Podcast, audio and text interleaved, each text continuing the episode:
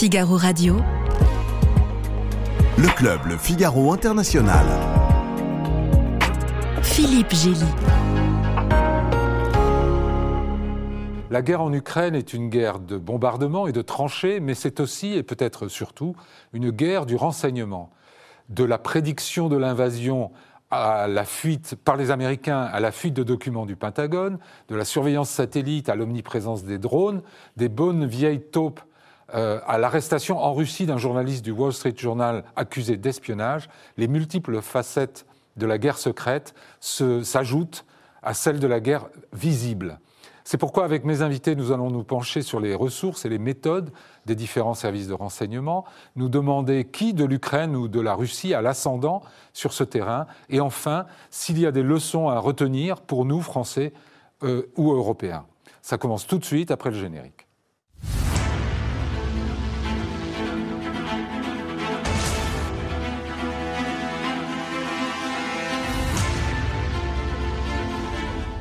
Jérôme Poirot, merci d'être là. Vous êtes docteur en géographie de la Sorbonne, ancien élève de l'ENA.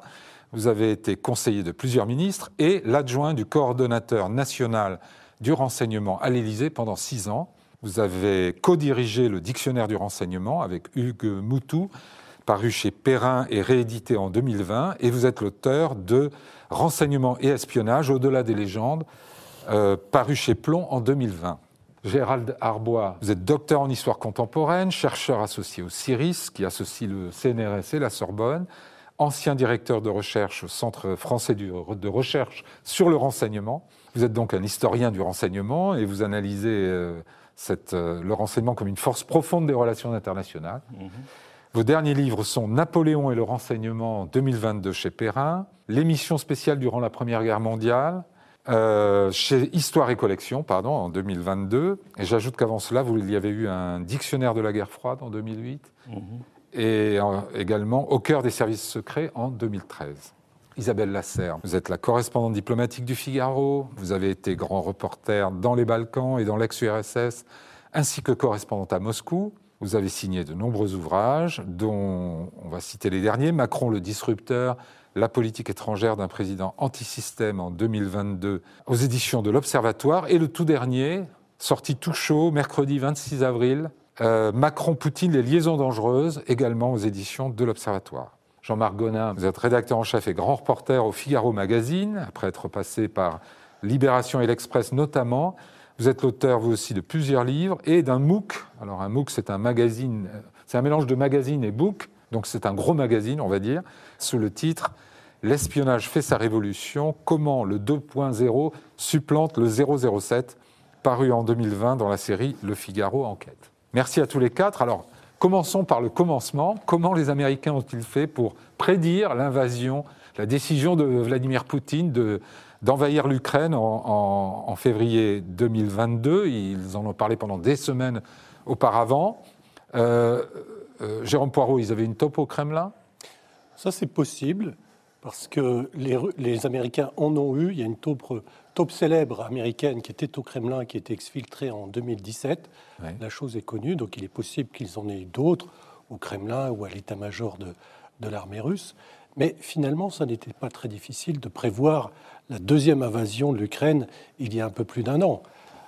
Ah, la concentration des troupes, la volonté qui n'est pas nouvelle. La Russie, de Vladimir Poutine, mais on peut aller plus loin, de la Russie était évidente et il cherchait le meilleur moment pour cette deuxième phase de l'invasion il n'y avait pas vraiment besoin de services de renseignement très performants. Tout de même, pour le timing, pour le, savoir à quel moment Poutine allait déclencher son offensive, parce qu'il y a eu des troupes stationnées à 200 km de la frontière ukrainienne pendant plusieurs mois à l'avance. Oui, vous, vous avez tout à fait raison, mais il y a aussi un moment donné où, quand l'invasion ou le mouvement des troupes est imminent, il y a un certain nombre d'éléments qui permettent de savoir que ça va se produire. Il y a beaucoup plus de communication, radio, etc. Il y a un certain nombre de mouvements qui peuvent être observés. Et puis si effectivement on a des taupes à Moscou, ou que ce soit dans les lieux de pouvoir qui peuvent être concernés, eh bien on sait que c'est pour euh, dans quelques jours, pour demain ou dans quelques... Et vous, vous n'avez pas, pas été surpris le 24 février, donc? Non, c'était la logique de l'ambition russe. Monsieur Arbois, euh, vous, vous avez été surpris euh, le 24 février dernier? Un petit peu, parce que j'avais quelqu'un qui était sur zone jusqu'à la semaine avant, où on n'avait aucun signe de quand vous dites que vous aviez quelqu'un sur zone, ça, sonne comme un. J'avais mes espions sur place? Non, mais j'avais quelqu'un. D'accord. Vous aviez un interlocuteur, un universitaire euh Non, non, non, j'avais quelqu'un. Ah, d'accord, ok. Et euh, lui avait, avait regardé et avait senti, euh, senti les choses. On ne sentait rien.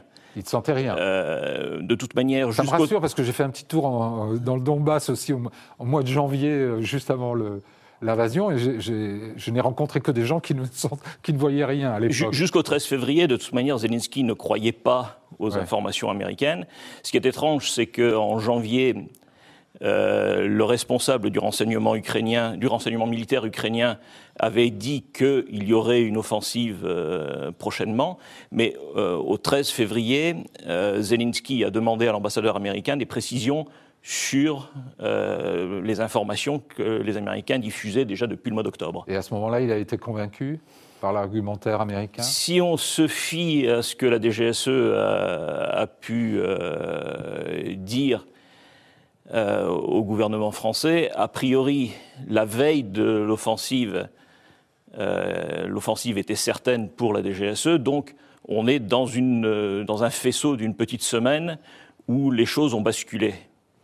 Alors, la veille, la DGSE était certaine que l'offensive aurait lieu, mais combien Est-ce qu'une semaine avant, elle, en doutait encore? Une semaine avant, elle en doutait encore, oui. D'accord. Isabelle, de votre point de vue, est-ce que le, président de la République, puisque c'était votre sujet, il était bien informé? Il avait, il était. Est-ce que les Américains avaient bien partagé ce qu'ils avaient en euh, alors, comme le dit euh, Jérôme Poirot, euh, on n'avait pas besoin de renseignements parce qu'on n'a jamais vu un pays masser 150 000 hommes aux frontières sans avoir l'intention ah, de, de, franchir ses frontières, surtout si on mélangeait cet état de fait au discours de Vladimir Poutine, eh ben A plus B égale C. Ok, donc ça, c'est une chose. La deuxième chose, c'est que oui, les, les renseignements français avaient des renseignements américains.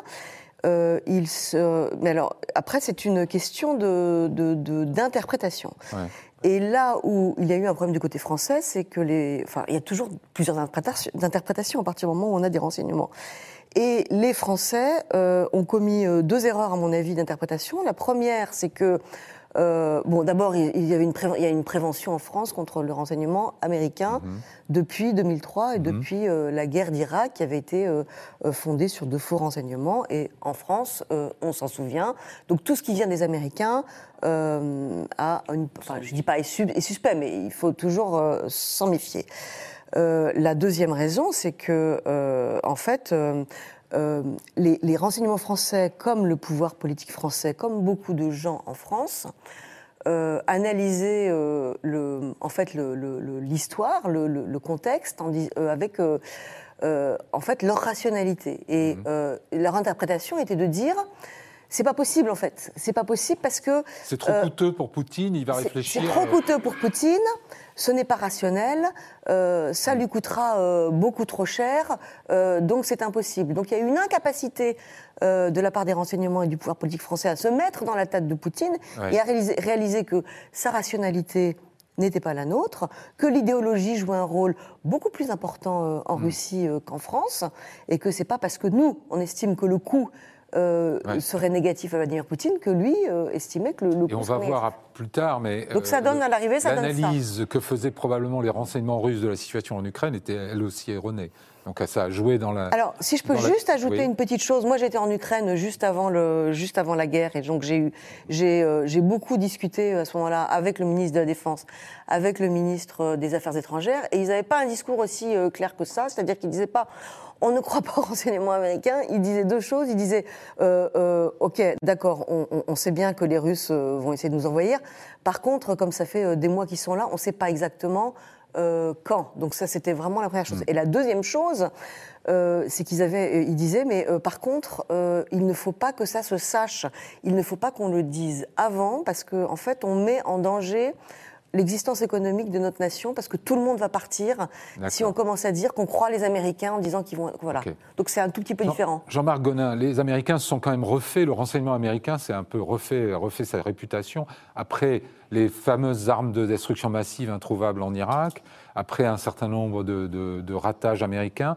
Là, pour le coup, euh, la communauté internationale a dû reconnaître qu'ils avaient eu raison avant, euh, non seulement dans le recueil de renseignements, comme le disait Isabelle, mais aussi dans l'analyse. L'analyse, dans la, même la date du déclenchement des hostilités, ils ont eu tout juste. Alors c'est mm. vrai qu'ils s'étaient illustrés par du renseignement frelaté en Irak. Cette fois-ci, euh, enfin, sur les armes de destruction massive, pour le moins. C'est le pouvoir politique qui a menti. Oui, bien sûr. D'accord. D'accord, c'est le pouvoir politique qui a frelaté les informations. oui, à l'époque, il y a eu quelques visites de Dick Cheney à la CIA. Vous avez raison. Non, là, ils ont, ils ont du bon renseignement parce que si, on en, on viendra après, le, type du renseignement a beaucoup changé. Euh, les sources ouvertes sont devenues considérables. Et euh, en recoupant tout ça, ils étaient arrivés à une conclusion définitive, y compris sur la date. Et d'ailleurs, euh, la veille au soir, ils ont donné leurs documents, enfin leurs, preuves aux Français pour les convaincre une bonne fois pour toutes et à tous, les, à tous leurs alliés de l'OTAN pour les préparer. Et euh, pour revenir à la, à la comment dire, c'est pas l'aveuglement, mais au, à l'erreur d'analyse française, le général Burkhard, le, chef d'état-major des armées, a lui-même, avait lui-même exprimé le, pourquoi. Et au fond, alors il s'est trompé sur le déclenchement des hostilités, mais en revanche, sur l'analyse, c'était juste, puisque euh, euh, un aspect que la France a souligné à l'époque, ce serait terriblement coûteux pour la Russie d'oser une telle opération, et donc ils, reculeront. Le coût humain et autres pour la Russie est considérable aujourd'hui. Donc de ce point de vue-là, l'analyse n'était pas. Je voudrais quand même qu'on fasse un petit tour de table. Vous, vous pensez qu'ils ont, les Américains avaient une, une taupe placée dans le, dans le, le, pouvoir russe ou pas? En l'occurrence, ce n'était pas les Américains, parce que comme euh, il a été dit, euh, les Américains avaient exfiltré leurs sources en 2017. Par contre, les Britanniques avaient. Euh, Vous pensez que c'est les Britanniques qui avaient bah, quelqu'un En tout cas, c'est ce qui a été dit euh, après coup. Oui. Qu'il y avait Partagé, britannique. Ah bah, ce sont des informations qui sont, et par définition, extrêmement secrètes. Moi, je pense que les Américains ont fait des efforts considérables pour infiltrer le pouvoir russe depuis des années, et que ça passe par des taupes, ça passe par de l'infiltration cyber, qui est quand même le moyen, c'est devenu quand même le moyen le plus simple et le plus efficace d'obtenir du renseignement, et par euh, toutes sortes de choses.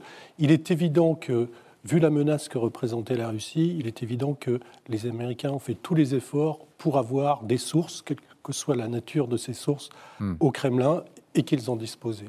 Et on l'a vu d'ailleurs après dans le cours de la guerre, comme dit, énormément de choses. Les, fuites émanant du Pentagone ont montré que euh, les Américains interceptaient des mails, des messages euh, entre euh, les, membres de l'état-major russe, par exemple. De toute façon, au début, juste avant le déclenchement de, la guerre, en fait, tout ça est, venu aussi d'interception de communication intra-russe. Hein. Mhm. C'est-à-dire y compris le timing. Bah oui, oui, oui. Et c'est pour ça qu'on peut difficilement admettre que euh, à la veille, on va dire, de l'invasion, euh, les Russes étaient décidés à envahir parce que euh, leur communication a été saturée. ils ont utilisé tous les moyens de, communication, que ce soit les téléphones portables ou les, les, canaux militaires. Et c'est comme ça, en fait, que les interceptions occidentales ont permis de savoir que il y avait quelque chose qui allait euh, se passer, notamment parce que les agents du FSB qui étaient dans Kiev ont reçu l'ordre euh, de quitter leurs appartements et de laisser les clés sur les portes, justement pour que les autres puissent, puissent entrer. Et ce, cet appel-là a été entendu par tout le monde. et donc, enfin, par tous ceux qui écoutaient. Voilà. Et donc, il a été décidé que, effectivement. Euh, les services de renseignement ne sont pas égaux euh, ah, face à, ce type d'enjeu. Donc, est-ce que nous, Européens, et nous, Français, est-ce qu'on était un petit peu plus dans le brouillard que, les Américains? Est-ce qu'on peut l'admettre si c'est le cas? Alors, que les Américains, oui. Les Américains sont hors catégorie, notamment dans le renseignement technique. Tout le monde connaît la NSA, la très grande agence technique américaine, qui est le plus grand employeur de mathématiciens et d'informaticiens au monde. On hmm. parle souvent de la CIA, mais c'est la NSA qui est en fait la clé de voûte du renseignement euh, américain. Donc ils sont vraiment hors catégorie, il dépense des moyens considérables. Mais dans le reste des démocraties occidentales, la France est euh, très très bien placée parce que quand on parle beaucoup des Britanniques, mais ils sont très forts aussi pour faire leur communication. On parlait de James Bond tout à l'heure, mais le renseignement britannique, notamment dans le domaine technique, dépend beaucoup de ce que donnent les Américains. Ils sont d'ailleurs intégrés au sein des fameux Five Eyes avec les Canadiens, les Australiens et les Néo-Zélandais. Mais la France, depuis le, disons, le début des années 2000, le milieu des années 2000, et tous les pouvoirs politiques qui se sont succédés ont maintenu ça, ont fait des efforts considérables dans le renseignement technique. C'est les, les, interceptions, de plus en plus euh, Internet, et les moyens de décrypter aussi tout ce qui est intercepté. Et donc la France est vraiment au top niveau, juste derrière les Américains dans ce domaine-là. Après, il faut décider ce qu'on cherche, où on le cherche. Donc, est-ce qu'on a fait des efforts considérables visant la Russie un grand, gros employeur de mathématiciens euh, à la eh, DGSE Alors, non seulement la DGSE, mais vous savez, pour les, disons, les ingénieurs de très haut niveau, il y a, une, il y a un déficit depuis des années où, plus exactement, on produit juste le nombre nécessaire pour euh, la direction technique de la DGSE, l'ANSI, l'Agence nationale des, systèmes de sécurité d'information qui dépend du Premier ministre, qui est mhm. l'agence en fait qui assure la cyberdéfense de la France. Et puis il y a un commandement cyber aussi au sein des, armées. Donc ça, ce sont des, des, employeurs. Ah oui, oui, c'est devenu mhm. magnifique. Des employeurs qui saturent le marché parce qu'il faut aussi en laisser pour les grands opérateurs privés qui ont besoin de ce type de compétences. Alors, venons-en au, renseignement. Après, ce qu'il ne faut pas oublier, c'est que euh, la France était quand même occupée euh, avec un gros problème qui n'était pas euh, à l'est mais qui était au sud, c'est-à-dire le Mali. Mhm. et donc tous les efforts en matière de renseignement, aussi bien renseignement militaire que des GSE, étaient orientés sur l'Afrique. Et jusqu'en 2016-17, euh, il était mal vu de demander d'envoyer des vecteurs euh, à l'est alors qu'on avait besoin de personnel euh, au sud. D'accord. Et ça, ça a été corrigé depuis? Bah La guerre en Ukraine a fait basculer. On a quitté le Mali, donc on a réorienté le, système sur, sur l'Est. D'accord. Venons-en au service de renseignement russe. il n'avait pas l'air d'avoir été spectaculairement bien informé, en tout cas Poutine lui-même, sur l'Ukraine. Euh, qu'est-ce qui a, qu'est-ce qui a pas marché là, en l'occurrence du, côté russe, selon vous bah, Ce qui a pas marché, c'est qu'on a utilisé le service de renseignement intérieur, le FSB, pour faire un travail de euh, soit service de renseignement extérieur, soit de renseignement militaire. Ben non, il est, il le FSB est compétent pour toutes les anciennes républiques de oui. Non, mais c'est ce que je dis, c'est que l'invasion, même si le FSB était compétent pour hum, euh, maintenir un espèce d'ordre pro-russe dans les anciennes euh, républiques ex-soviétiques, euh, une opération militaire n'était pas de son niveau. C'était une opération spéciale, ça tombe bien. Oui, mais Isabelle, Isabelle Lasser... énormément de, sources qu'ils avaient en, Ukraine, bah, soit ont fait les Ukrainiens, c'est-à-dire qu'ils les ont roulés, euh, soit euh, n'ont rien, euh, Mais précisément, donné. Les Russes, il y a beaucoup de Russes en, Ukraine. Il a fallu même que le régime de, Zelensky purge le SBU. Euh, pendant des mois après l'invasion russe. Mais depuis 2014. encore une fois, c'est pas, là, ça va être c'est la même histoire. C'est pas du tout une compétence de, des services de renseignement euh, russes qui sont tout à fait euh, au point, surtout, surtout en Ukraine et dans les, les républiques ex-soviétiques.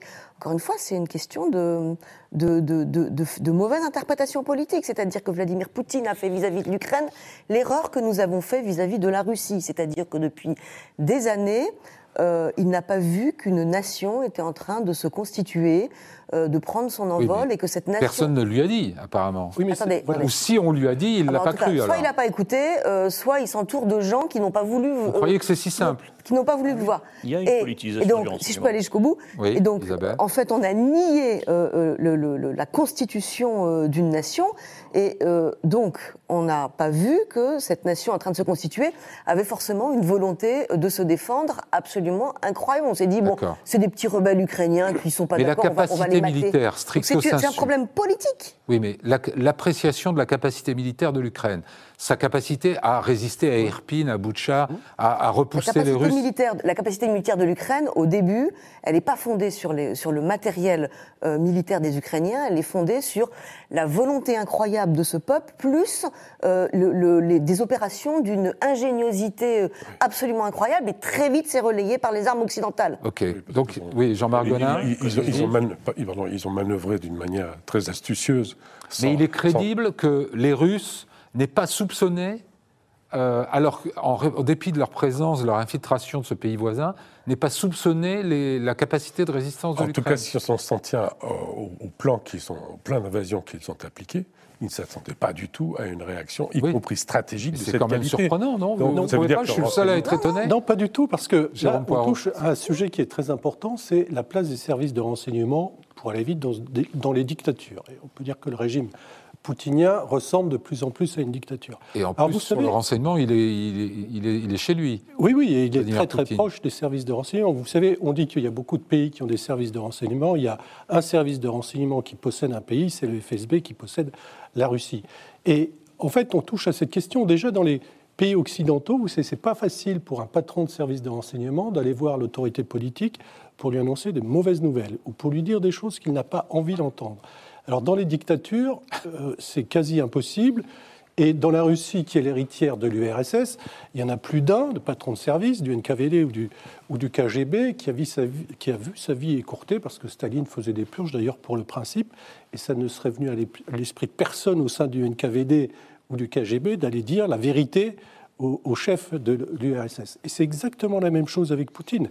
Pour ce qui est Quand bien même il vient de, de l'intérieur. Ah ben oui, mais et qu'il connaît ce, ce, il connaît ce biais. biais-là, oui, mais c'est un dictateur. Il n'a pas envie d'entendre la vérité. Et on sait que c'est un, un, colonel du FSB qui était en charge de tout le renseignement pour l'Ukraine et qui faisait remonter ça vers euh, vers le Kremlin et il a délibérément menti. Soit il était totalement nul, ce que je ne crois pas, parce que c'était un officier expérimenté, mais il a menti. Mais alors, si c'est quelqu'un dans les hiérarchiques tel que vous le décrivez, il y a quand même, ça veut dire que derrière, il y a des rapports du terrain qu'il n'a pas relayés, mais qui existent. Il y a ça vraisemblablement, mais il y a aussi l'aveuglement que décrit euh, Isabelle Lasserre. C'est-à-dire, il y avait quand même cette conviction dans toutes les élites sécuritaires et politiques en Russie que l'Ukraine n'était pas un problème, ni du point de vue, ni, une nation prête à, combattre, et que les Ukrainiens n'étaient pas prêts à perdre la vie pour hmm. défendre leur terre. Il y avait une mauvaise interprétation sur la nature même de ce qu'est l'Ukraine. Ça, ça c'est certain. Mais ça peut s'appliquer à d'autres anciennes républiques. Selon, ce qui est sorti par des, certains think tanks, euh, il y aurait eu le chef du SVB, mais qui n'avait pas le poids du KGB, qui lui aurait dit simplement à Poutine de mettre un délai au déclenchement des opérations. Hmm. De, le, retarder. le retarder. Pour se préparer mieux. Vous savez, on a cet exemple qui est très connu, mais qui est de l'invasion de l'URSS euh, par l'Allemagne nazie. Staline avait de nombreuses sources, euh, notamment Zorge, qui était en poste au, au, Japon, et d'autres, qui ont annoncé ça depuis des mois. Et plus le temps passait, plus la date était. Donc Staline savait, il ne voulait pas croire. Non, parce qu'il y avait un pacte. Il, n'en a pas. Parce qu'il y avait le pacte germano-soviétique. Ah oui, mais enfin, il savait que sa parole ne valait pas plus que celle des Allemands. En tout cas, on voit l'importance du renseignement et l'importance d'être bien informé, euh, en particulier dans un contexte de guerre, sur la cible que l'on vise. Alors venons-en justement à la guerre en Ukraine.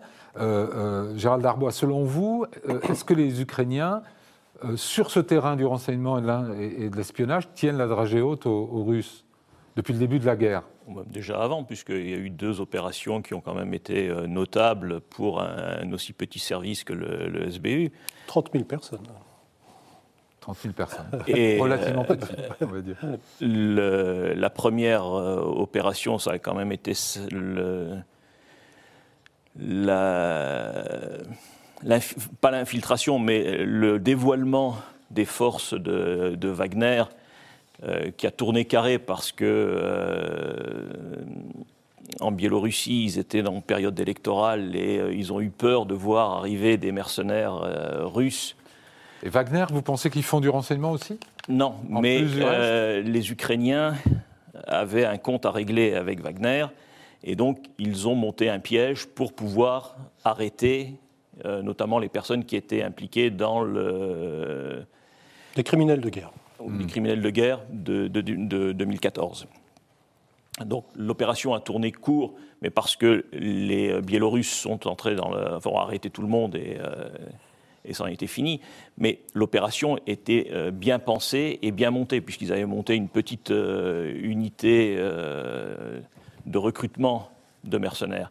La deuxième opération a été de, de laisser assassiner, ou du moins de lui faire croire qu'un journaliste russe recherché par Poutine avait été assassiné. Mhm. Ça a permis au SBU d'arrêter le commando russe qui devait effectivement l'arrêter. Et le lendemain, ils ont ressuscité le journaliste dans une conférence de presse qui a mis euh, Poutine euh, dans un état d'énervement certain. Mhm. Donc, il y a eu quand même des choses qui ont été faites. Par contre, la grosse fragilité du SBU, c'est qu'il euh, était infiltré jusqu'à la moelle par, par les Russes. Précisément, les Ukrainiens disent qu'ils ont mis plusieurs mois, mais que c'est à, peu près nettoyé. Ils ont mis quelques années. vous n'y croyez pas Et c'est toujours pas nettoyé. Non, en fait, euh, l'Ukraine n'a pas fait ce qu'ont fait les, anciennes, les anciens pays de l'Est d'Europe centrale et orientale, qui n'étaient pas des républiques euh, du RSS, qui ont, qui ont fait des, de la lustration. C'est-à-dire ils ont purgé,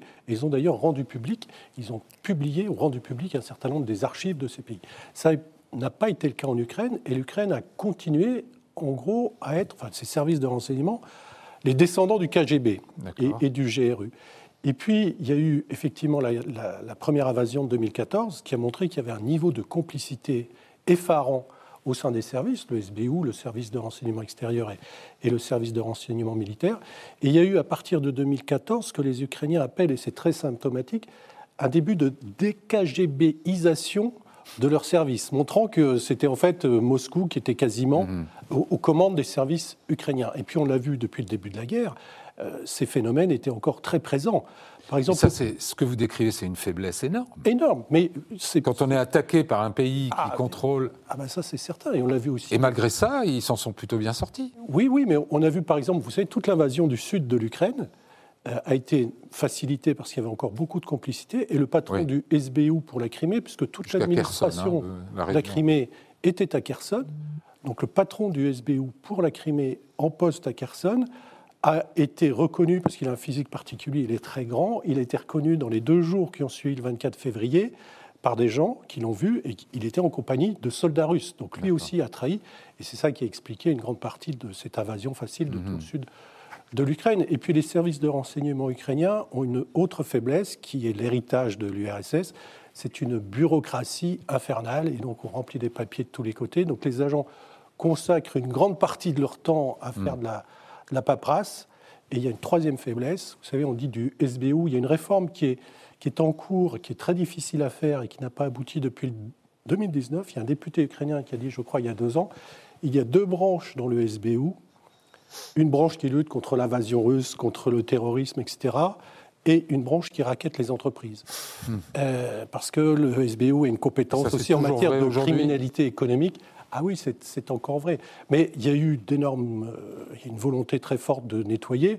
Le président Zelensky a d'ailleurs euh, remercié le patron du SBU, qui était un de ses amis personnels, il y a quelques mois, cet été, en même temps que la procureure générale de l'État, non pas parce que c'était des agents russes, mais parce que justement, ils n'avaient pas suffisamment mhm. purgé leurs euh, administrations. Ça reste encore un travail pour de nombreuses nombreux mois, si ce n'est de nombreuses années. Isabelle Lasserre, les, Ukrainiens parviennent à mener des opérations jusqu'en Russie, des, attaques de drones, on a vu des, forces spéciales euh, s'infiltrer. Euh, ils, sont, ils ont l'air quand même assez bien renseignés sur les cibles en Russie. Sur, euh, on a l'impression, vu d'ici, que les Ukrainiens en savent sur les, sur les, points stratégiques et vulnérables euh, potentiel en Russie que, que les Russes n'en savent sur. Euh, ben, ils ont des drones euh, d'observation qui font, qui, survolent des parties, par certaines parties de la Russie. Je pense à l'attaque du pont de Kherson, du pont de Kerch, pardon. Ouais. des attaques en Crimée, des attaques sur des bases stratégiques. ils ont, d'une part des drones de surveillance et d'autre part, alors, enfin tout ça, est, tout ça étant quand même encore assez peu prouvable et, et, et documenté. Monsieur Poiron saura sans doute plus que moi, mais ils ont, ont visiblement des, petites équipes sur place. Alors, est-ce que ce sont des équipes d'Ukrainiens qui ont traversé discrètement la frontière, ou est-ce que ce sont des Russes euh, de Russie qui, combattent euh, pour les Ukrainiens, euh, ça, j'en sais rien. Et c'est vrai que depuis le début de la guerre, et, enfin, depuis à peu près la fin du printemps ou l'été de l'année dernière, il se passe quand même beaucoup de choses très bizarres en Russie. Il y a, il y a de nombreux incendies, hmm. des explosions de certains bâtiments, de commissariats, etc. Euh, dont on ne sait absolument pas, euh, enfin ça explose, Très récemment, dans un quartier d'affaires à Moscou. et on ne sait absolument pas ce qui s'est passé. Alors, est-ce que ce sont des opposants russes qui agissent euh, comme ça d'eux-mêmes pour protester contre la conscription, etc.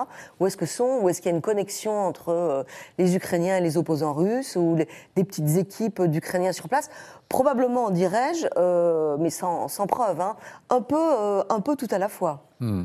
Jean-Marc Gonin Un complément à ce que vous disiez sur le, euh, la qualité du renseignement sur lequel les, Ukrainiens se sont appuyés, le SBU, etc. Mais il y a eu aussi, on l'a dit en préambule, une accumulation du renseignement occidental précis, et qui a, dans les mois et les semaines qui ont précédé l'assaut, et qui a continué par la suite. C'est-à-dire que toute la stratégie ukrainienne s'appuie aussi sur toutes sortes de renseignements fournis par l'OTAN, par les Occidentaux, et du renseignement de haute qualité, parce que la technologie est derrière. Donc il n'y a pas que les drones d'observation, il y a, il y a du bah, renseignement. Les drones, c'est quand même un, facteur très nouveau euh, dans cette guerre. Euh, l'importance prise par les drones. Absolument. Euh, Gérald Darbois, c'est quand même. L'importance des drones, elle est double. Il y a une opération, enfin, il y a une, euh, une utilisation au plus près de l'action, c'est-à-dire qu'on est dans de la reconnaissance euh, d'objectifs, mais d'objectifs à court terme. Euh, ensuite, on a utilisé des drones pour des destructions. ce qui se passe de l'autre côté de la frontière russe, quand on est en bord de frontière, là, on utilise des drones envoyés depuis euh, l'Ukraine, quand on est en profondeur, euh, effectivement, il y a euh, des individus. il ne faut pas oublier une chose, c'est que la guerre a commencé en 2014, pas en 2022. Hmm. Donc les Ukrainiens sont en guerre contre les Russes depuis 2014. Et si on reprend les actualités depuis ce moment-là, on voit qu'il ne se passe pas une semaine sans qu'il y ait une arrestation euh, d'un agent du, euh, du SBU ou, en train d'essayer de passer euh, en Russie. Et en règle générale, quand il y en a un qui est arrêté, c'est qu'il y en a dix qui sont passés à côté. Mhm. Donc, cette infiltration, c'est quelque chose de très prononcé et d'ancien. Assez. Et puis ensuite, il ne faut pas oublier que l'Ukraine est environnée de pays qui ne sont pas manchots quant à l'utilisation de mhm. leurs services de renseignement. Euh, les Polonais sont très actifs en Biélorussie. Ils hébergent un réseau de résistance d'anciens militaires et d'anciens personnels de sécurité biélorusses euh, qui euh, refont les techniques de la bataille du rail de la France pendant la Seconde Guerre mondiale. Un mot peut-être sur la, surveillance satellite et l'aide occidentale. Est-ce que c'est vraiment crucial ah, C'est déterminant, mais vous l'indiquez. En fait, il y a une dissymétrie complète entre les moyens de renseignement dont disposent les Ukrainiens et les Russes à tel point qu'on utilise cette expression. en faveur des Ukrainiens. En faveur des Ukrainiens. Et on, utilise cette expression qui décrit, je crois, très bien les choses c'est que pour l'armée ukrainienne, le champ de bataille est devenu transparent. C'est-à-dire que de jour, de nuit, quelle que soit la météo, l'armée ukrainienne, en grande partie grâce aux moyens occidentaux et américains, c'est exactement ce qui se passe. Parce qu'en matière de satellitaire, on parle beaucoup des satellites d'observation, mais vous avez des satellites radars, vous avez des satellites infrarouges, et donc quoi qu'il se passe, ils savent, alors que du côté russe, on sait qu'il y a tout un, certain nombre de leurs satellites, comme tout le reste euh, en Russie, qui est en mauvais état, qui ne fonctionne plus, qui n'a pas été entretenu, qui a été mal, mal conçu, mal fabriqué, la corruption faisant aussi tous ces effets dans ce domaine-là.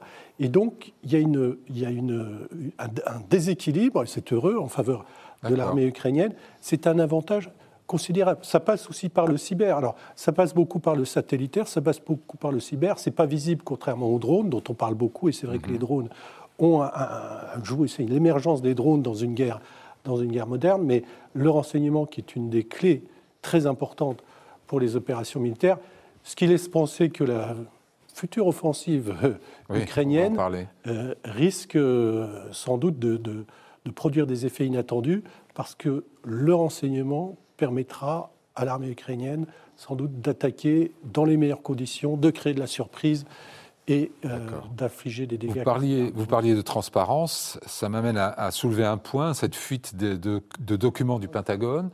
Euh, on a quand même euh, une matière qui est sur la place publique qui est assez considérable. Ça vous paraît très dommageable oui et non. On est sur des briefings euh, d'une base aérienne euh, de troisième zone aux États-Unis. On n'est pas sur euh, du renseignement brut. Écoutez, j'ai fait une, un petite, une petite recension de ce qu'on apprend. On apprend qu'il y a quelques forces spéciales. Oui, mais ça, on le Cinquantaine de, de Britanniques, 15 Français, 14 Américains. Bon. C'est très peu. Hein, que les services russes se disputent entre eux, oui c'est très peu, se disputent entre eux sur le nombre de victimes. que la Russie peut financer sa guerre encore pendant un an, on au le savait. Que, euh, et que l'Égypte a failli donner des, livrer des armes à la Russie. On le savait. Et enfin, que les Américains, apparemment le Pentagone, n'a pas d'immenses espérances au sujet de la contre-offensive. On le savait également. C'est-à-dire que euh, tout ce qui a été. Vous rien appris dans les Pentagon euh, Papers. Bah, là, ce n'est pas les Pentagon Papers, c'est euh, une base d'aviation. il suffit de regarder les photos. Oui, mais c'est quand même le, circuit intégré de, de, diffusion du renseignement. On est loin. On, est loin dans le. On n'est pas dans les informations qui ont été données à Biden. On est dans des informations qui sont données dans les dans les unités pour permettre euh, aux chefs d'unité et aux responsables militaires locaux d'avoir une idée de ce qui se passe. Malgré tout, est-ce qu'on n'est pas un peu trop transparent quand on annonce sur la place publique qu'on a livré 230 chars, 1550 véhicules blindés, 18 euh, canons César, etc., selon vous? Ah, c'est à dessein que c'est fait. C'est pour, euh, d'abord, c'est pour montrer sans doute aux opinions occidentales la nature de l'effort qui est fait, et puis c'est pour montrer aux Russes euh, la détermination et qu'ils sachent très bien quels sont les matériels qu'ils vont mais devoir les, les, Russes en face ont 2000 pièces d'artillerie sur le front. Bah, on leur explique qu'on a 18 canons César. Oui, ils avaient. Pas un peu... Euh, ils avaient, mais si vous regardez le bilan quotidien des pertes russes qui est publié par le ministère de la Défense ukrainien, que certains trouvent peut-être exagérément optimiste tous les jours, mais enfin qui donne des tendances et ce sont les variations qui sont intéressantes. Le nombre de pièces d'artillerie que perdent euh, les Russes, hmm. et ça s'est accéléré depuis environ deux mois, à ce rythme-là. Et vaut mieux des Césars et des HIMARS en faible quantité que des centaines de canons russes dont les performances n'ont rien à voir. Oui, parce que ça fait partie aussi, on a parlé du renseignement, mais il y a une suprématie technologique dans l'armement également. parce qu'un César, ça vaut combien de ces canons obsolètes russes la, la, précision, la portée, etc. Moi, j'ai vu ces canons à l'œuvre à la frontière syro-irakienne, c'est terrifiant. Et les Césars, je veux dire, les Russes sont très très loin d'avoir une artillerie de cette qualité. D'accord. Donc euh, cette transparence, euh, cet étalage public n'est pas vraiment problématique. Ah ben, si c'est fait, c'est à dessein. Euh, sans quoi. Oui, enfin, Pas, les fuites du Pentagone tout de même. Ça, c'est certain. Mais comme vous l'indiquez, il n'y a pas de quoi avoir le prix Pulitzer avec cela. Alors, venons-en à quelles leçons les services français, pour commencer, et peut-être occidentaux en général, devraient-ils tirer de cette guerre en Ukraine, de la façon dont ça se déroule, dont la façon dont l'espionnage, le, le, renseignement a, joué euh, ah. pour les différents, différents camps Je crois que la, première leçon, enfin, je pense qu'il y en a deux. La première, c'est qu'on n'a pas besoin de services de renseignement pour savoir que la Russie avait de longue date l'ambition d'envahir l'Ukraine et d'autres pays, la Géorgie et tous ceux qu'elle espère envahir, les pays baltes et toute façon, l'idée de tous ces idéologues, c'est la Grande Russie de, du Pacifique jusqu'au Portugal. Donc la question, c'est de savoir euh, quand et s'ils auront les moyens. Jusqu'au Portugal, carrément. Mais oui, mais vous savez, Poutine... La Grande Russie jusqu'au Portugal Oui, oui, bah, c'est ce que dit Dugin. Ce serait quand même une innovation historique. Non, non, non, mais c'est ce que dit Dugin et ce que dit, ils disent beaucoup d'idéologues russes. C'est l'Eurasie, voilà, qui est euh, un continent qui doit être dominé par la Russie. Mais Poutine a dit ça depuis 1994. Il y a un, discours aussi très intéressant du président estonien en 1994 devant des chefs d'État Excellent. Et, occidentaux. Il est ressorti il, y a deux mois. Voilà, mais il explique ce que la Russie. la question, c'est pas Poutine, c'est la Russie. Ce que la Russie veut faire, et c'est ce qu'elle fait depuis, c'est ce qu'elle a fait en Tchétchénie, c'est ce qu'elle a fait en Géorgie. Ça, c'était votre premier point. Vous en aviez un deuxième. Oui, c'est-à-dire que c'est pas des signaux faibles, ça clignote. C'est comme à l'Olympia à côté. Vous voyez, c'est en gros en rouge, tout le monde le sait. Mais il y a ceux qui ne veulent pas le voir, il y a ceux qui le voient et qui font semblant de ne pas savoir lire. Et la deuxième, c'est vraiment l'importance du renseignement. On le soulignait. Euh, c'est un avantage décisif pour les Ukrainiens, pour toutes les raisons qu'on a évoquées, mais aussi dans les combats eux-mêmes, parce que la puissance de ce renseignement fait que euh, les militaires ukrainiens peuvent agir ce qu'on appelle dans une boucle courte, c'est-à-dire en quelques minutes, entre le moment où il y a une cible qui est détectée quelque part, un canon, euh, quoi que ce soit, le renseignement qui est transmis, qui est analysé, qui est vérifié, et le déclenchement de la frappe, ça peut se faire en moins de 5 minutes. Et selon vous, ce que vous disiez tout à l'heure, vous, vous attendez à des surprises au moment où sera déclenchée finalement cette contre-offensive, qui est en fait une offensive euh, ukrainienne pour euh, regagner le terrain perdu euh, au début de la guerre à la Russie. vous, vous pensez que grâce à, la supériorité du renseignement ah côté ukraino-occidental, on va avoir des surprises, ils vont, ils vont arriver à, étonner oui, je, pense, les Russes. pour, pour ce qui est des plans eux-mêmes, c'est-à-dire le, le déclenchement de l'opération là où elle aura lieu, ou peut-être à différents endroits, et ensuite dans les jours et les semaines qui suivront, parce que cette puissance du renseignement permettra d'exploiter toutes les failles qui apparaîtront dans le dispositif défensif russe, avec une capacité de réaction, mais grâce à ce renseignement qui, qui est transmis, qui est analysé, qui est, qui est utilisé de manière très très rapide, je pense que ce sera déterminant. Isabelle Lasserre, vous êtes aussi optimiste sur euh, les chances de la contre-offensive attendue euh Alors là, il y, a un gap, c'est absolument incroyable. Euh, quand on parle à, par exemple, la première ministre de Lituanie mhm. ou la première ministre d'Estonie ou aux Ukrainiens, la question n'est pas savoir de, si les Ukrainiens vont réussir à gagner. Euh, ça, c'est déjà euh, derrière, c'est on pense à l'après. C'est-à-dire que pour eux, il est évident que la contre-offensive euh, ukrainienne va être un succès absolu.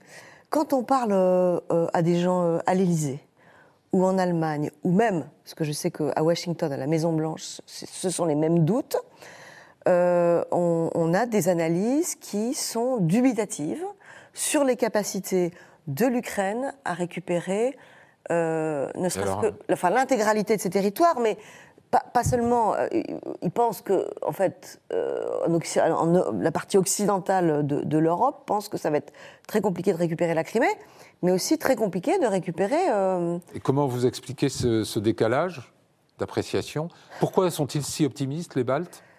Alors, bah, parce qu'en fait, ils disent les Baltes, on n'a pas le choix, en fait.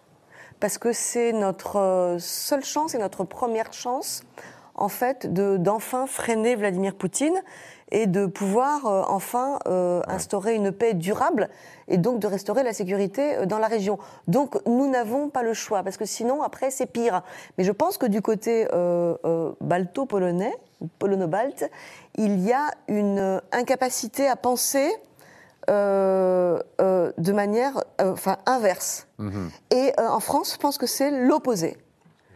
Alors, je ne sais pas du tout où tombera la balle. Je pense que ce sera un peu au milieu. Moi, personnellement, ce que je remarque, c'est que ce sont les Baltes et les Polonais qui jusque-là ont, qui jusque -là ont eu raison. Et ils ont eu les, bonnes analyses stratégiques. Bah oui, ils ont. Mais Ça... Et les Français, les Allemands se sont plantés en fait. Mais on verra. Mais c'était plus dans l'analyse que dans la prédiction. Ben non, vous en pensez quoi, Gérald Darbois vous, vous, attendez à, ce que l'offensive ukrainienne du printemps ou de l'été euh, euh, nous surprenne à nouveau euh ah, moi, je suis historien, donc j'attends que les événements soient résolus pour voir. parce que pour l'instant, on en parle de la contre-offensive, on la voit. Là, là, vous avez marqué un point, oui. On, on la voit tous les jours. Pour l'instant, elle ne vient pas. C'est d'abord un problème. C'est d'abord un problème militaire avant d'être un problème de renseignement. Oui. Parce que les forces sont épuisées. Euh, les forces manquent, euh, et ça c'est valable des deux côtés, hein, oui. manquent de, de réassorts, il n'y a pas de renfort possible, on, est dans une situation qui est plus ou moins bloquée. Donc pour l'instant, la contre-offensive, on, l'attend. Hmm. après, comme Isabelle l'a dit, le, les Polonais et les Baltes ont une connaissance intime des Russes, donc ils savent ce, dont ils sont possibles, ce, dont ils sont capables de faire et ce qu'ils peuvent faire. Ils ont des réseaux de l'autre côté euh, de la frontière, donc ils ont des informations en direct que nous, nous n'avons pas forcément. Mhm. Donc, euh, et, pour oui, euh, Jean-Marc Gonin, sur simplement sur la, contre-offensive ukrainienne. vous avez évoqué, Philippe, la, Crimée. Je crois que c'est un dossier à part parce que mhm. le chef d'état-major de l'armée de terre américaine, Milley, a dit il n'y a pas très longtemps qu'il n'était pas question d'aller attaquer, d'aller récupérer la Crimée. Enfin, il l'a, il l'a fait. il, a été, assez clair. Il a été repris, par euh, sa direction politique. Les sont un peu ambigus là-dessus. Euh, cet homme-là connaît à peu près les choses militaires mieux que nous tous ici autour de cette table. Et la deuxième chose, c'est qu'il y a alors ça, c'est un, un, officier d'armes blindées qui m'a expliqué ça. Les chars que nous fournissons, que les Occidentaux fournissent à l'Ukraine, sont très lourds. Et la Crimée comporte beaucoup de ponts et de viaducs qui ne supporteront pas ces chars, alors que les chars russes sont moins lourds et mhm. passent.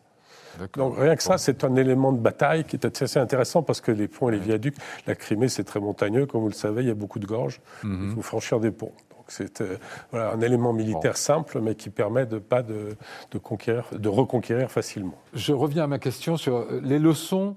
Alors là, l'historien peut répondre. Les leçons que, que les services de renseignement occidentaux devraient tirer de cette euh, de cette guerre jusqu'à présent, selon vous? Ben, Déjà la permanence du renseignement humain, on le voit euh, aussi bien euh, dans les fuites que l'on a pu euh, connaître. On le voit également dans les agents russes qui ont été arrêtés, mais on le voit également dans l'activité des services, aussi bien en Ukraine que de l'autre côté de la frontière russe. Ensuite, il y a l'utilisation des drones qui n'avaient pas été pensés auparavant qui va connaître une activité pour pouvoir reconnaître euh, mhm. sur le long terme et euh, sur le, court terme. Là, on est plus dans le renseignement militaire que dans le renseignement étatique. et puis derrière, on a le, travail en, coalition qui, en 2003, n'avait pas été possible et qui là euh, montre que euh, tout le monde, tous les services euh, européens, les grands comme les Français ou les Britanniques, hmm. comme les petits, vont apporter une pièce à l'édifice et l'OTAN est l'élément catalysateur de tout cet effort pour la défense de la hmm. frontière est de, l'Europe. Jean-Marc Gonin, la, technologie euh, dans, votre, dans le MOOC, vous parlez d'une galaxie immatérielle lourde de menaces. Euh, depuis, l'intelligence artificielle s'est encore ajoutée au cyber. Euh, ça change tout Ça change beaucoup de choses, je crois. y compris chez nous, à l'école militaire, peut-être théoriciens vous diront que maintenant Google est pratiquement plus important à explorer pour le renseignement que les sources habituelles. C'est-à-dire mhm. qu'on trouve tout. Et euh, si vous êtes sur Twitter depuis ce qu'on appelle l'OSINT, hein oui, Open Source, Open Source Intelligence, qui, qui, change énormément de choses. Regardez euh, sur Twitter la foultitude de gens qui font des analyses euh, heure par heure. Là-dedans, il y, a tout et n'importe quoi. Mais vous avez des gens qui ont des informations remarquablement précises parce que des, des, sources ouvertes. Je pense simplement à des satellites commerciaux. 5000, il y en a. auxquels on a accès d'une manière ou d'une autre. Vous avez des centres de recherche aux États-Unis, d'universités, d'universitaires qui font des, qui publient des choses qui sont extrêmement précises, mhm. bien renseignées et pratiquement ils suivent les, affaires d'heure en heure. Et tout ça échappe d'une certaine manière aux États. Vous êtes dans, dans des structures aussi bien universitaires, commerciales, etc. Et ça s'additionne. Et un des problèmes du renseignement d'aujourd'hui, c'est plutôt le tri désormais. Avant, c'était des pièces de puzzle et il y avait des vides. Maintenant, vous avez 10 euh, 000 pièces de puzzle dans la boîte et puis essayez de vous débrouiller pour trouver la bonne, qui, comment, comment elle, elle, se complète. Je voudrais, qu'on écoute euh, justement le président euh, de la République, Emmanuel Macron, en, je crois que c'était en octobre dernier, où, quand il a présenté la nouvelle revue stratégique, et il a parlé du renseignement. On va l'écouter. Notre capacité à défendre notre territoire métropolitain et ultramarin face aux menaces anciennes, mais aussi nouvelles, de la frappe dans la profondeur aux attaques cyber, est également bien entendu au cœur de notre stratégie. Autre confirmation indispensable. Nous devrons aussi disposer, dans les cinq ans, d'une cyberdéfense de tout premier rang mondial. Euh, Jérôme Poirot, le, doublement, enfin le, les arbitrages budgétaires de la loi de programmation militaire favorisent énormément le renseignement, la DGSE, le cyber. On est sur la bonne voie, c'est suffisant? Oui, oui, c'est une constance depuis 2007. En fait, il y a une grande révolution du renseignement en France qui est due à, à Nicolas Sarkozy, que ses successeurs, même si François Hollande, il y a eu un moment de tangage, mais ont confirmé, et ça se traduit par un effort budgétaire tous les ans très supérieur à ce que euh, ce qu'il est pour d'autres parties du budget de l'État. Et c'est essentiel parce que ce qui a très bien été euh, mis en lumière au moment du livre blanc de 2008, c'est que ce qu'on appelle une fonction stratégique, la cinquième fonction stratégique à l'époque, c'est la connaissance et l'anticipation. Et ça ne mmh. repose pas que sur le renseignement, ça repose aussi sur la diplomatie et sur beaucoup d'administrations. C'est fondamental parce que ça permet d'avoir une autonomie d'appréciation, et on le voit bien par exemple avec la guerre en Irak en 2003, il faut que la France ait ses propres capacités de renseignement pour savoir apprécier la situation, démêler le vrai du faux, mhm. et puis ça, ça conduit à une autonomie de décision. C'est bien parce que vous savez les choses et que vous êtes sûr de ce que vous savez que vous pouvez décider de faire, ne pas faire et comment. Est-ce que vous êtes pour ou contre une mutualisation du renseignement à l'échelon européen, par exemple? Est-ce que ça serait un plus ou... je, vais réfréner les premiers mots qui me venaient à la bouche. Euh, c'est absurde parce que c'est considéré, tous les gens qui veulent un FBI européen... Une CIA européenne, c'est absurde. c'est absurde parce que c'est une fonction régalienne. Ça nécessite de prendre des décisions en permanence. Est-ce qu'on fait ça Est-ce qu'on ne le fait pas? Ça peut avoir toutes sortes Il ne peut pas y avoir une CIA sans un pouvoir politique au moins euh, évidemment, décisionnaire. Si, si, vous prenez le cas de l'antiterrorisme, il y a la question de la judiciarisation. À quel moment on met fin à un réseau terroriste qu'on a identifié Est-ce qu'il faut continuer encore un peu, etc. Et puis, par exemple, en matière de surveillance, si on parle simplement des écoutes ou des interceptions Internet, ça conduirait à quoi? À, sans doute prendre le niveau de garantie en matière de liberté publique le plus élevé en Europe, ce qui permet de ne rien faire. Merci beaucoup. On est arrivé au terme de cette conversation. Merci de nous avoir suivis. Merci à tous les quatre. Merci. Pour ma part, je vous retrouve la semaine prochaine. Euh, bonne semaine à tous.